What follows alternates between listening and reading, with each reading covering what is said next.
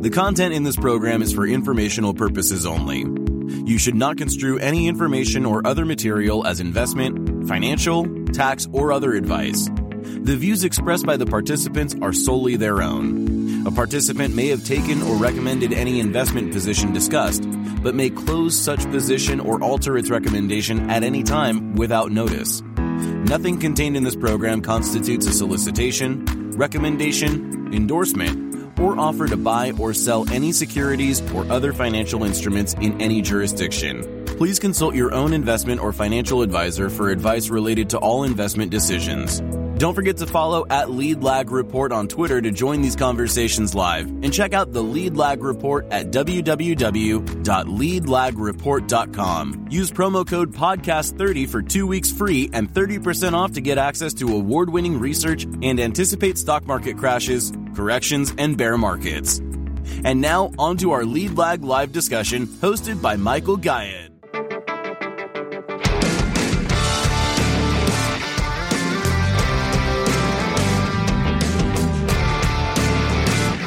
Yeah, so appreciate again those that are here. I will have this available on all your favorite podcast platforms. I just got an email, I tweeted it out, showing that I've now published my 200th episode of Lead Lag Live. So continue to build out that library of conversations. My name is Michael Gayed, publisher of the Lead Lag Report. Joining me for the air is Cam Hui, who some of you may have seen over the years, used to be one of Seeking Alpha's top writers. Very thoughtful in the way that he looks at markets. Cam, first time you and I speak formally. Introduce yourself here to the audience. Who are you? How'd you get interested in markets? And how do you typically look at portfolio management, especially in years like this year?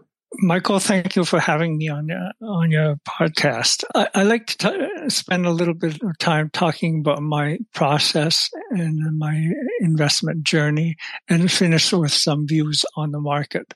I've been involved in the market since 1980 and professionally since 1985. I spent half my professional life as a brokerage firm analyst and the other half as a portfolio manager running U.S., international, emerging market equities, as well as kind of hedge fund long-short portfolios. And thinking about my journey, I started actually with my training was in computer science. And I first trained as a quantitative analyst, though I always was interested in technical analysis. In fact, my last job was at the U.S. Technical Analysis Group at Merrill Lynch with Marianne Bartels, and we were ranked by institutional investors. I am grateful to be able to continue a long tradition of technical analysis dating from the days of Bob Farrell. Also, I would say throughout my professional journey, I was fortunate to be in organizations with very horizontal reporting structures. And, you know, if young people come to me and I always, for career advice, I always say to them, try to get into an organization with a flat reporting structure. And that way you can get to learn all sorts of the bits of the business. And what I did learn is not only the investment business, but the business of managing money. So I talk a little bit about my investment thinking and the business thinking behind asset management. Because at the end of the day, the asset management business is subject to competitive pressures, and the sources of alpha evolves.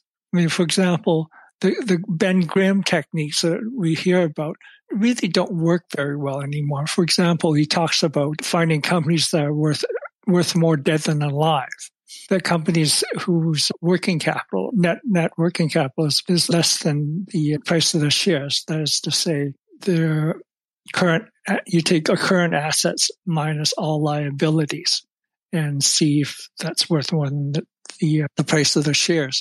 That's assuming that you're valuing all long-term assets at zero. With all the computing power that's out there these days, you just don't find those kinds of companies anymore. And if you do, they're tiny, tiny, tiny micro caps that you really can't trade.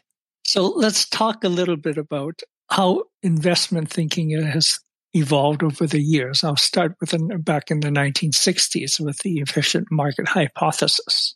And what the efficient market says is, you know, everything that's publicly known about a stock is already out there. So if that's the case, you can't beat the market with stock picking. In that case, you might as well index. And that was obviously a very controversial school of thought at the time. And over the years, there were really two branches of pushback against that idea. The first came in the 1970s with what I'll call anomalies literature. And a bunch of academics started thinking, well, in theory, you can't beat the markets, but if you pick the stocks that have low PEs or low price to book or high dividend yield or small cap, you can beat the market. And those are what we traditionally think of these days as value factors. Value factors work very well back in the 70s, and then they stopped working. And these days we go through value growth cycles. And that's what I mean by saying that alpha kind of goes away and gets arbitraged away. The other way of pushing back against the efficient market hypothesis is portfolio, some of the ideas behind portfolio construction. Now, on the internet and in spaces like this and discussion groups like this, we love to talk about what to buy and what to sell. We don't talk enough when you're managing portfolio of how much to buy and sell, and that's just as important. Yes, we talk about position sizing and trading, but that's only part of it. I'll talk about an idea called the CAPM, or the Capital Asset Pricing Model. And what CAPM says is, okay, maybe you can't beat the market, but there's this neat dial on your portfolio called portfolio beta. Maybe you can't beat the market, but you can time the market. So if you like the stocks and you think stocks are going up, you dial up the beta. You buy stocks that are more sensitive to market moves. You dial up the beta. If you think that the market is going down or you don't like the market, you dial down the beta. And you have this magic dial that goes up and down. And that worked for a while in terms of academic thinking. And then a bunch of people said, well, wait a minute, that's ridiculous. I can form two separate portfolios. One, let's say I create a portfolio of well-diversified oil stocks, and I create a different portfolio of well-diversified portfolio of airline stocks. And you know that if you get an oil shock, these two portfolios are going to behave very, very differently, which is totally contrary to the theory that's in CAPM. And that created a revolution in thinking about portfolio construction and how you to manage risk. No longer do we think about just market beta, but factor beta. So the way you construct a risk framework is typically you create industry groupings and you create factor groupings like value, growth, momentum, and so on. So with that framework in mind, let me talk about a little bit about how I used to manage quantitative portfolios. Cam, before we do that, because there's a lot that I mentioned, which I think is worth touching on. I'm just curious. So you mentioned Bob Farrell's, and I've mentioned this in prior spaces. So I didn't know that you had been at Merrill during that period, but my father was on the same team as Bob Farrell's with a gentleman named Steve Shobin. And back then, Bob Farrell was kind of revered as this guru technician, obviously, as you know, came up with the 10 rules, right, as it relates to markets. I'm curious if over time, in your view, Farrell's way of looking at markets would have changed. In other words, how consistent are some of these maxims that he would be known for to how applicable are they to today's market environment? I would say that Farrell's 10 rules are still valid today. Technical analysis is, well, let me put it this way. People who generally do technical analysis are generally self-taught. You don't go and get an MBA and specialize in technical analysis. That's not how you get trained. You're self-taught. But from a finance theory point of view, technical analysis is the study of human behavior. And with finance theory is actually a form of what they call behavioral finance. And it's a, like a very valid school. It's just being able to phrase it differently and technical. That's why technical analysis works. It's behavioral finance. When I put on my academics hat, does that answer your question? Yeah, no. It's just it's always amazing to me how some of these things really don't change in terms of behavior, which is a lot of what his rules largely covered, right? When the crowd thinks one way, it's going to be something else, right? Which is basically contrarianism. And you can model some of that behavior quantitatively, but some of it is more, you can argue, intuition, which I think lends itself maybe to where you want to go in the conversation, which is how much of the investment process is art versus science, right? Meaning how much is it qualitative versus quantitative in your view for longer term success? When I started in this business as a quant, I thought, gee, quant investing is great because it's so unemotional, and you built this box and you put some stuff into it. But at the end of the day, it's like telling a computer what to do. Computers are dumb, and it'll do exactly what you tell it to do. And if you don't have the right kind of thinking behind how you model, it's going to lead you off a cliff. So yes, you have to be disciplined, but you have to be disciplined in a creative way. You have to have market sense. And actually, when we recruit people for quantitative positions, it's very difficult to find somebody with market sense. You can find lots of people with the technical skills of building models. It takes a lot of time to find someone with that kind of market sense. Yeah, and I agree. And obviously, if you're going to model, you've got to have some understanding of markets in general. But you and I both know that nothing is foolproof, and models, like everything else, will do better in some cycles and worse in others. And I've always used that line on Twitter: there are no gurus, there are only cycles. I can make the same argument around an ideal model portfolio. There's no such thing as an ideal model portfolio. It's just a cycle that portfolio operates in that makes it look ideal for a moment in time. Talk through to the audience backtesting for a moment, because part of developing a model, obviously, is seeing if not only that there's correlation, but also the causation, which is a bit more qualitative than quantitative. Yes, absolutely. When you're doing backtesting, that's one risk of backtest.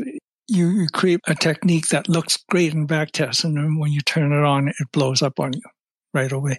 So what you need to have when you create a model before you backtest is some intuitive sense of why it works. I'll give you an example, all right? I was working at a hedge fund. It was a CTA, a commodity trading advisor. And if you know CTA models, they're trend-following models. And without going into great deal of detail about the proprietary needs, the trend-following models are fairly simple. You apply 2 or 3 moving averages. When they cross, you get a signal, you buy or you sell. And for the longest time, I couldn't figure out why it worked. I kept asking people, why does it work? Why does it work? Now, at the time, I was running an equity market neutral quantitative model. So what I did was separate from these trend following guys. But I did notice that at the end of the day, sometimes they go home totally white knuckled. And that's because these trend following models put them into some big macro bet. It was all aligned: interest rates, the dollar, commodity prices. And let's say non-farm payroll comes out tomorrow and goes the wrong way, you blow up, or you make a lot of money.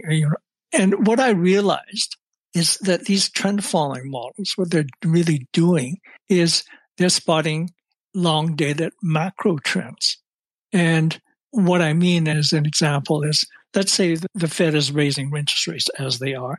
Well, we know at the next meeting, the decision isn't 50-50 up or down. It's going to have an upward bias. Well, that's a trend. And if you can spot the trend and you can overlay the right kind of risk control on it, you can make decent money. And that's what trend following models are doing. And in fact, that's what I do when I do my top-down macro analysis, I use trend following techniques to spot macro trends. You know, I split the world into three trade blocks: the U.S., Europe, and Asia, which is mostly centered around China. It used to be Japan; it's now China. And I watch the equity markets in each of those markets and commodity prices, and watch whether they're trending up or they're trending down. If you're trending up, you've got a risk-on signal. If they're all trending down, you've got a risk-off signal. And from that, I create a model. Does that answer your question? Yeah, no, it's an important point to it. Just on a side note, I've made that argument before that, because since you mentioned moving averages, I've argued, which sounds like a strange argument, that moving averages are not necessarily so much about trend, but rather volatility, right? So usually when you're, doesn't matter what asset class you're in, usually when you're above a moving average, there's more underreaction, more consecutive up days in a row, lower volatility. Whereas when you're below moving average, you know, there's more big up, big down, higher volatility, more seesaws. And that's a phenomenon that exists across stocks, bonds, commodities, you know, from my own testing. So a lot of my framework myself, when it comes to backtesting, is ultimately around volatility dynamics changing for an asset class, and then what benefits or gets hurt from that volatility dynamic changing, if that makes sense. I agree, absolutely. And I know that experienced hedge fund allocators look at trend following as a volatility bet. I agree. Right, exactly. But also they do spot trends, and from if you map it into a macro space, you can spot reflation trends and deflation trends, and from that you can develop a composite signal. And in fact, when I've got a real live track record of my composite signals since 2013. I don't have an actual portfolio because I don't run money. But if I apply those signals to a really simple 60-40 benchmark kind of portfolio, you start up 60-40 benchmark. If you're risk on, you go to 80-20. That's 80% stocks, 20% bonds. You have your risk off, you go the other way, 40% stocks, 60% bonds. It's beaten the benchmark in all periods. 1, 3, 5 years, and since inception. And in fact, this model portfolio winds up with equity-like returns with 60-40 balance-like risk. Now, I understand that 60-40 acted terrible this year. And I've seen the sorts of things you've said about bonds and 60-40, and I understand those kinds of problems. But nevertheless, this kind of model has performed quite well despite those kinds of challenges.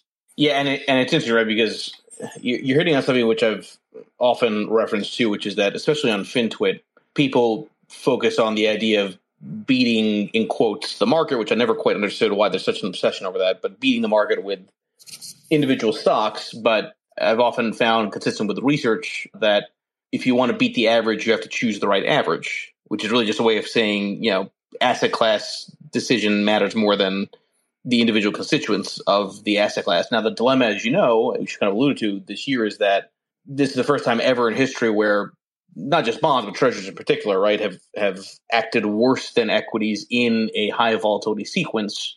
So it is one of those, I'd argue, anomalous periods from a modeling perspective. But you and I also both know that every model, every strategy, every data set will have periods where something you've never seen before happens. That doesn't necessarily invalidate what the model is putting out there. Absolutely. Shall we talk markets? Yeah, let's talk markets, because you mentioned some of these sort of trend following dynamics and some of these. So let me tell you what I think is going on today. Let's start with something that's very obvious: is we're in a global tightening cycle. You know, everybody knows that.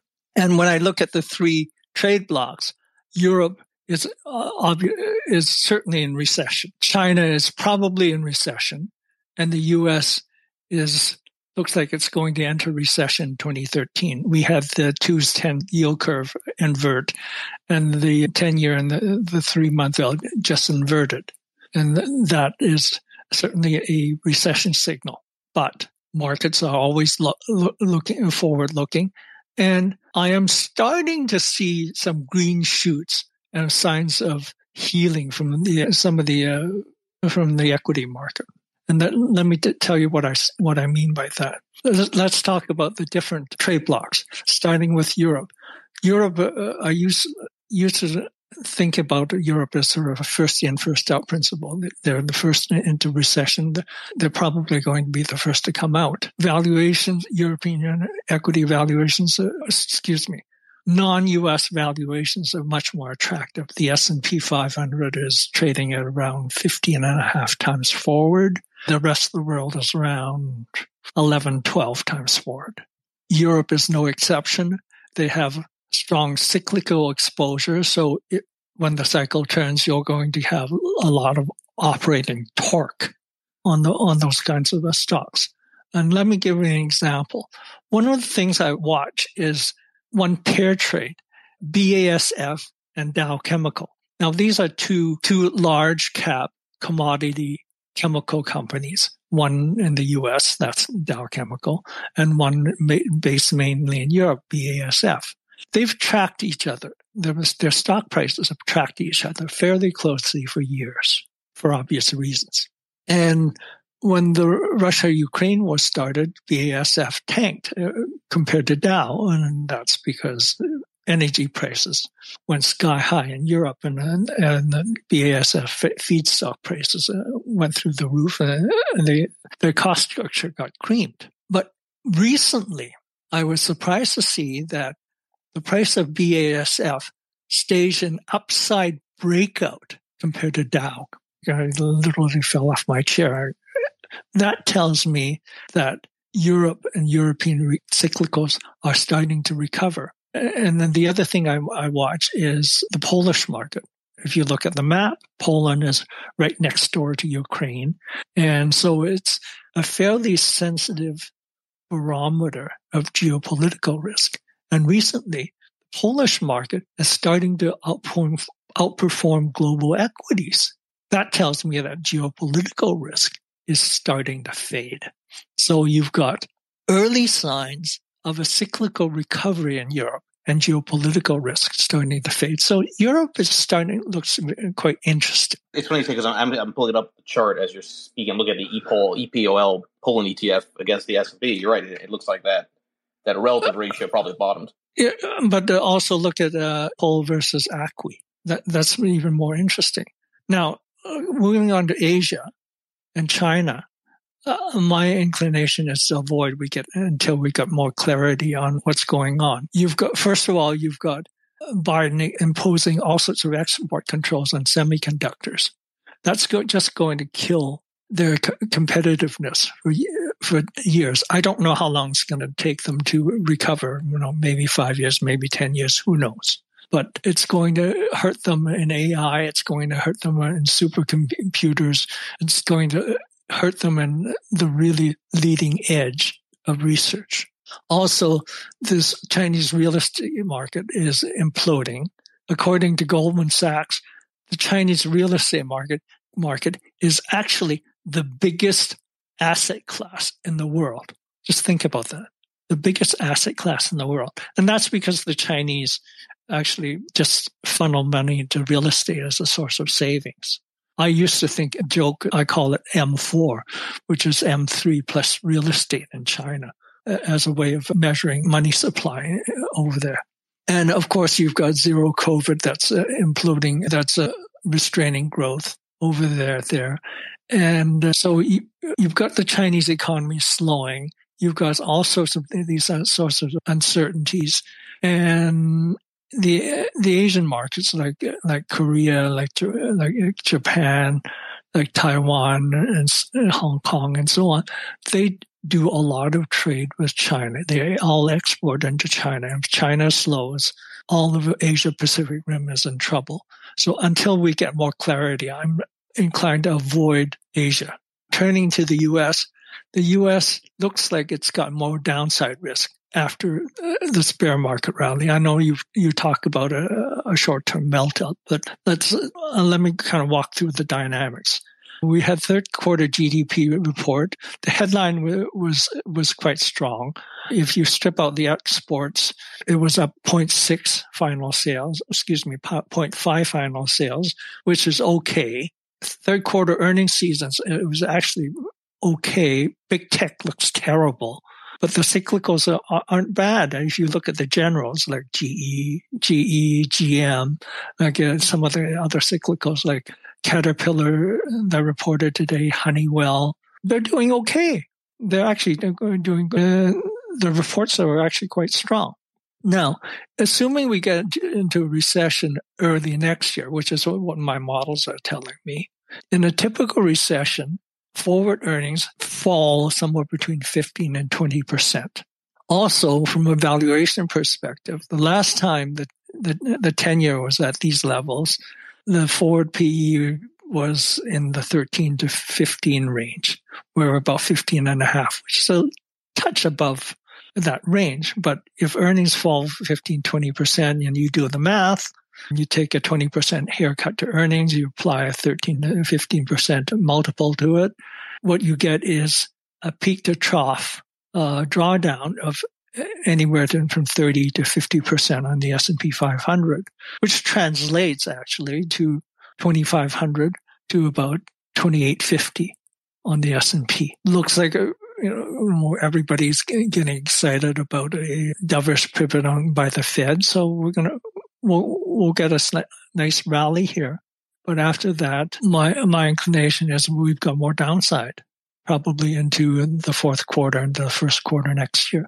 Yeah, and that, I mean, that's consistent with some of the other work that I've done too. The melt-up term, which people seem to think means new all-time highs, it's not. It just means that markets move for reasons that don't seem obvious because fundamentals haven't changed, is because the signals that I use are basically saying volatility is likely to drop, which is utilities, weakness, lumber to gold strength, even though this week it's been weak on that front. But yeah, if you look at what's happening here, which you haven't really seen all year, this is being led by small caps, right? So everyone's looking at the quote-unquote market being mega caps, whereas the more volatile, higher beta, more sensitive to domestic economy, smaller caps are leading the charge. That's what's causing breadth to increase.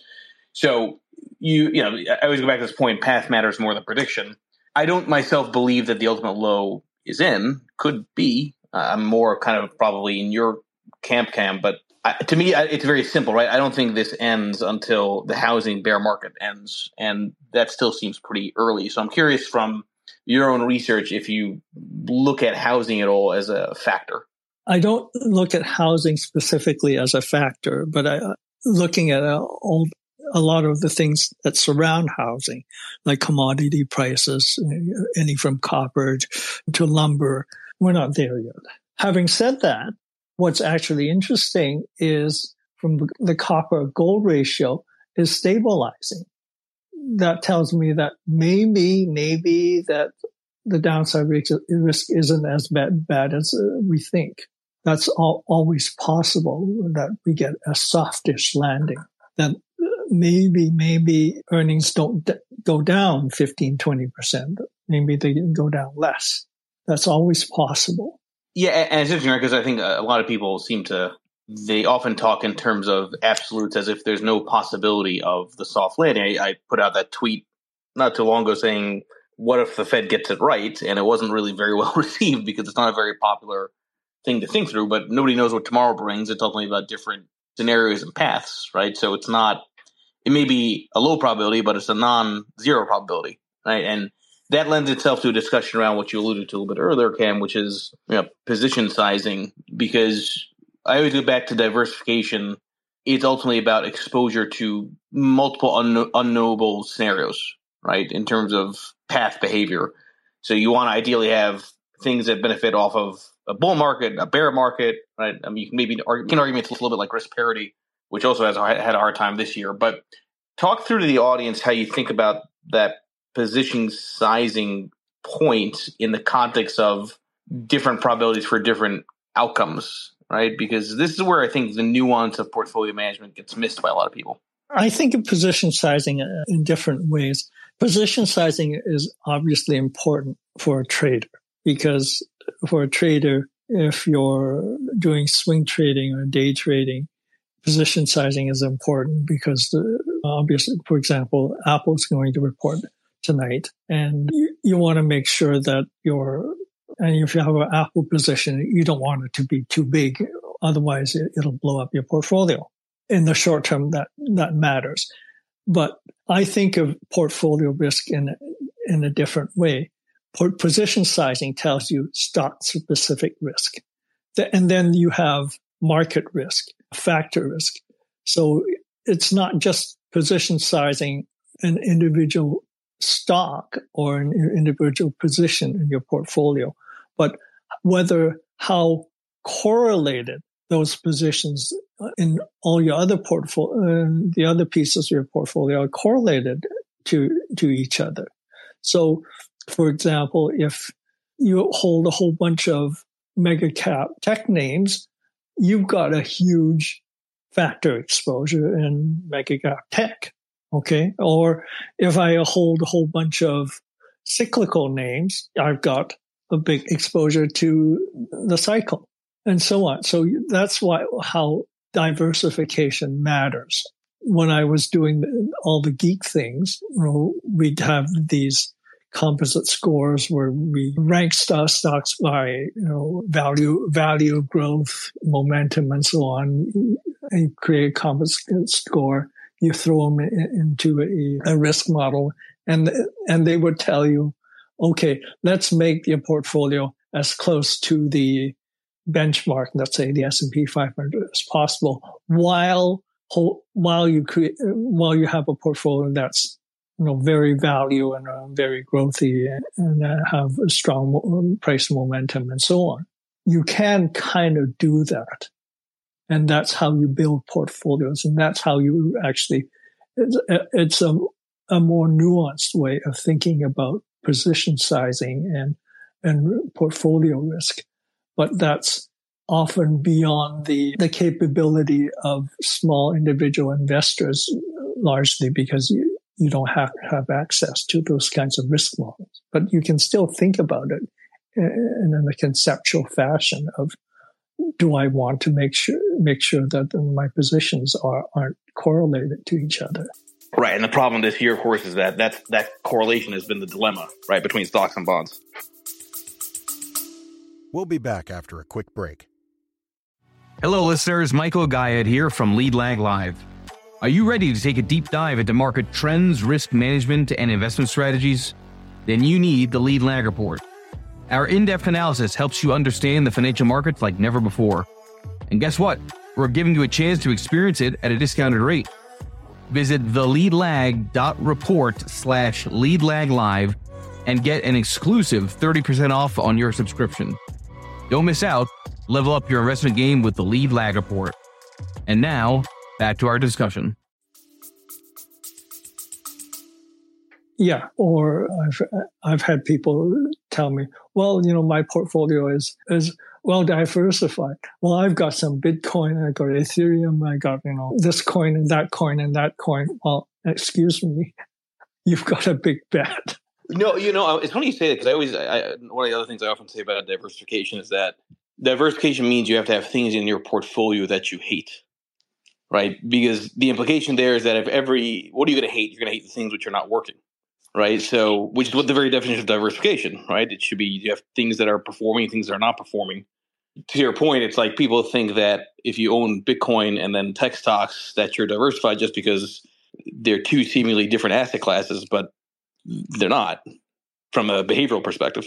No. In fact, Bitcoin was very, very correlated to the relative performance of ARK to the S&P. How do you think about regimes where correlations change for a moment in time, right? So I go back to causation is ultimately what matters the most. Some people will argue that what we saw this year is a paradigm shift in terms of treasuries in particular as the risk-off historical safe haven, that's going to keep on acting like stocks. And I always get back to the whole reason why the flight to safety trade is a thing to begin with is because there's a connection between volatility in stocks and default risk premiums in the bond market increasing, right? So the higher the VIX is, the more elevated the VIX is on average, usually high yield widens relative to AAA. So the perception is that heightened volatility in stocks means bankruptcy risks are increasing for companies. So you demand more premium for highly levered companies, and money goes into safer assets, you know, ultimately to treasuries, because at least in theory, the U.S. government can't default.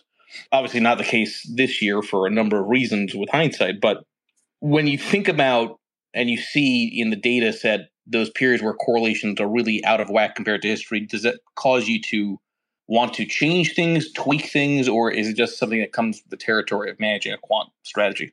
Well, you know, Mike, I'll answer that in a couple of ways. First, when you're having a difficult period performance, that's actually when I find I learn the most about my investment process.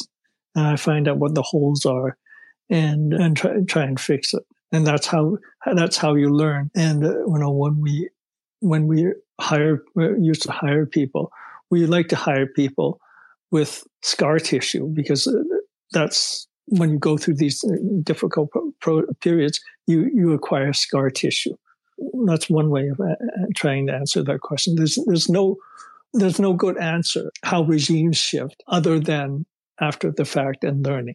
The other way I try and answer that question is if you have a panic, whether it's kind of a Lehman crisis, oh no, the world's going to end, or, you know, the COVID crash, or, you know, the crash of 1987.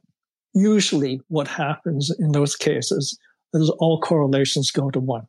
And that's because what you have is a rush to some safe haven. It's usually yields or something, or treasuries or T-bills or something. And they sell everything.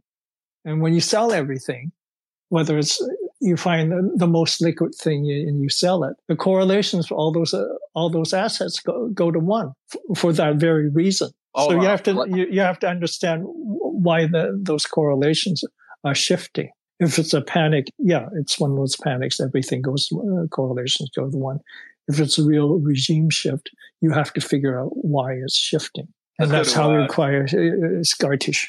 I love the scar tissue point. It's like this, for whatever it's worth, I think is the since February of last year, which is when I've said I believe is when the bear market started. That scar tissue started, I'd argue, happening to a lot of the newer traders that entered, you know, post COVID, right? Which is actually, I'd argue, a good thing from a longer term perspective, because unless you're humbled, if you're not humble when it comes to markets, when you trade, you're going to be humbled, and even when you've already been humbled, you're going to be humbled again. I mean, that's the nature. That's why actually I like the humble students of the market, the way that you frame and position yourself. Let's go to the audience for a question. Go ahead. Geopolitical risk tends to be one of those tail risk things that we don't pay attention to until it jumps up and hits us in the face. So in terms of geopolitical risk, they tend to be tail risks, and we don't discount them very well. But once it's kind of in our face, I think the discounting mechanism is not bad. All right. I'm not going to make a guess on what I'll call the trajectory of political decision. That's not my job, and that's probably way well beyond my pay grade. When you look at what's going on with gas prices in Europe, people focus on spot price. And as you know, spot price has been dropping like a rock, and recently went negative because there wasn't enough storage. But if you look at the longer term, let's say a 1 year forward or a 2 year forward, they've actually been relatively elevated and relatively stable, which tells me that Europe is still going to have challenges. Cam, okay, let's go back. I want to go back to backtesting for a bit here. So sure. When you do backtesting, it's been my experience that the best strategies and best backtests are often the simplest ones. In other words, if you 40, 50 variables, you know, this kind of beautiful looking curve type of equation, right? And when it's done in practice, it often fails miserably. How do you think about complexity when it comes to an investment strategy and, you know, a quant backtest? When I actually do quant backtests, you're right. I like to do simple models. Or, you know, I'd rather do something like a PE or EV DAR than something that's like a different discount models that's got 5 different inputs, because they can be really sensitive to some of these changes in inputs, and you just don't know what's going to happen.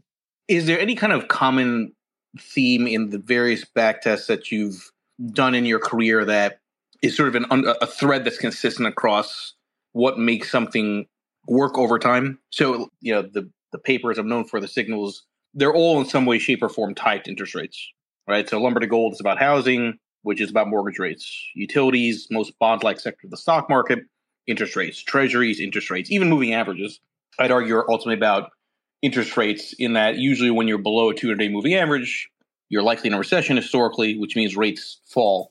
Talk through just some of the things that you've observed in terms of different back tests that you've done over the years. We'll be back after a quick break. Foodies unite with How You Dish. It's social media with a secret sauce. Food, the world's first network for food enthusiasts. How You Dish connects foodies across the world. Share kitchen tips and recipe hacks. Discover hidden gem food joints and street food. Find foodies like you. Connect, chat, and organize meetups. How You Dish makes it simple to connect through food anywhere in the world. So, how do you dish? Download How You Dish on the Apple App Store now. This is a kind of a favorite theme of mine. You can backtest a model all you like, and even if you make something that works, it's going to stop working at some point. You don't know when, but it's going to stop working on you. Because if you found some magic bullet, everybody else will have figured out the magic bullet eventually, and it gets arbitraged away. And you don't know when. And that's the challenge of doing quantitative analysis, because you build these models, they work for a while, and they stop working because everybody else has jumped on board. And that's what I mean about the challenge of investment management, because these models stop working. But that's right, because I would argue you need to have those periods where it's not working to create doubt, for money to no longer believe in how it works, so that the anomaly that you're trying to benefit off of comes back, right? There's always a pendulum swing in terms of the idea of, an anomaly that you're trying to take advantage of, people chasing the strategy that's taking advantage of the anomaly, which then arbitrages away the anomaly, then negative returns, poor performance, people then abandon the approach, and then suddenly the anomaly comes back because there's less dollars chasing it. Absolutely. That's what I mean. When I said this at the beginning, when people started doing these simple value strategies like low PE worked and stopped working. So now what we have are value growth cycles, which is exactly what you're explaining. We were talking about values work for a while. It stops working and growth takes over, and all the value guys get killed. And they get fired, and it starts working again. Yeah, it's fair, because that's almost like the. I'm sure you've seen these kind of studies. They call it, I think, the Morningstar curse. So yeah, those, absolutely.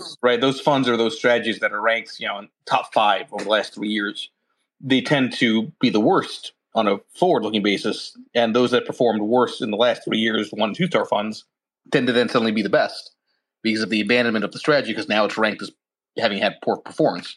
That's right. But also you have to think about it this way, which is the life cycle and the career risk of people who follow these strategies. So let's say you're in some strategy, large cap growth, that's worked for years and years and years. And now it stopped working. So how long are you going to stay in there? Take the ARK people, for example. I don't want to pick on anybody. How long are they going to stick with that strategy? At some point, everybody abandons them, and they're not going to have any assets. So what's her career risk? And how long can she hold on? 1 year, 2 years, 5 years, 10 years? And that's how these cycles turn, because at some point between 3 and 10 years, people have abandoned Cathie Wood, and those kinds of innovative growth strategies are going to start working again. I don't know when, No. And that, well, that's actually the point. You said it's how long will she stick around to it? I mean, it's really how long will the fickle investors stick around to it, right? Because you get fired. You get fired. Right. And that goes back to your earlier point, which is the business side is very, very different than the investing side, right? So I have a lot of respect, actually, in a lot of ways for Cathie constantly putting herself out there, right? So it's a constant game from an investment business perspective of communication and also belief that the cycle will come your way, hope, which, you know, people say hope is not a strategy, but when you're managing to prospectus, the hope is what you have for the cycle to come to you. Yeah, but at some point, the problem is, from a purely business perspective, the problem is how long will your investors stick with that strategy? You know, whether you're a growth investor or a value investor, how long will somebody stick with you? Yeah, no, that's always a challenge. Let's do one last question. Everybody here, please make sure you follow Cam, as you can tell, very, very thoughtful. I think what you have to think about is if you have a model, what's the source of your competitive advantage in that model? Okay, I mean, for example, Warren Buffett does this thing that he goes and buys companies that have what he calls competitive moats, and he goes and buys us and owns the company, and that's fine. And that's a very long-lived. That's a very long-lived horizon source of competitive advantage. So, what's the competitive advantage of your model, and how quickly can somebody down the street go and build that model? And there's no good answer to that. It depends. I'll tell you a story, and this is why I stopped doing bottom-up quant. When I started doing bottom-up quant, it was very difficult to do that because there were no database. There weren't many databases around. And when you got a database, so let's say financial database of balance sheets and income statements, it would come to you and, okay, you get it. And you get a price database over here, and you've got an earnings estimate database over here. And okay, you've got all this data. How do you marry them together? And that was a real problem back in the day. The quants back then had to have a data department of people scrubbing the data and making sure that you could marry all the data together so that the financial data had the right identifiers that would marry to the price database, to the estimate database, to this database and that database. That took a lot of people. Today, you can dial up, you can get Bloomberg, you can get FactSet, you can get all sorts of other services.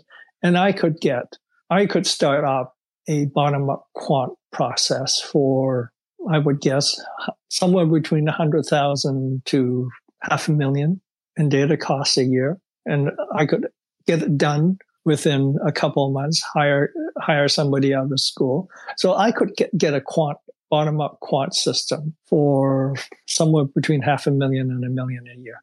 And that's the cost of entry into that business. When I started, the cost of entry into that business, that moat, was huge. These days, it's pretty cheap for an asset management company, and not for an individual, but for an asset management company. So when you talk about something like money supply, well, how quickly can you dial up that money supply number? So the answer to your question is how wide is the moat to your model? And I can't answer your question whether it's a day, a month, a year, unless you have to answer how wide is that moat and what's the source of your competitive advantage. You have to think about the asset management business just like how you analyze a company that you invest in.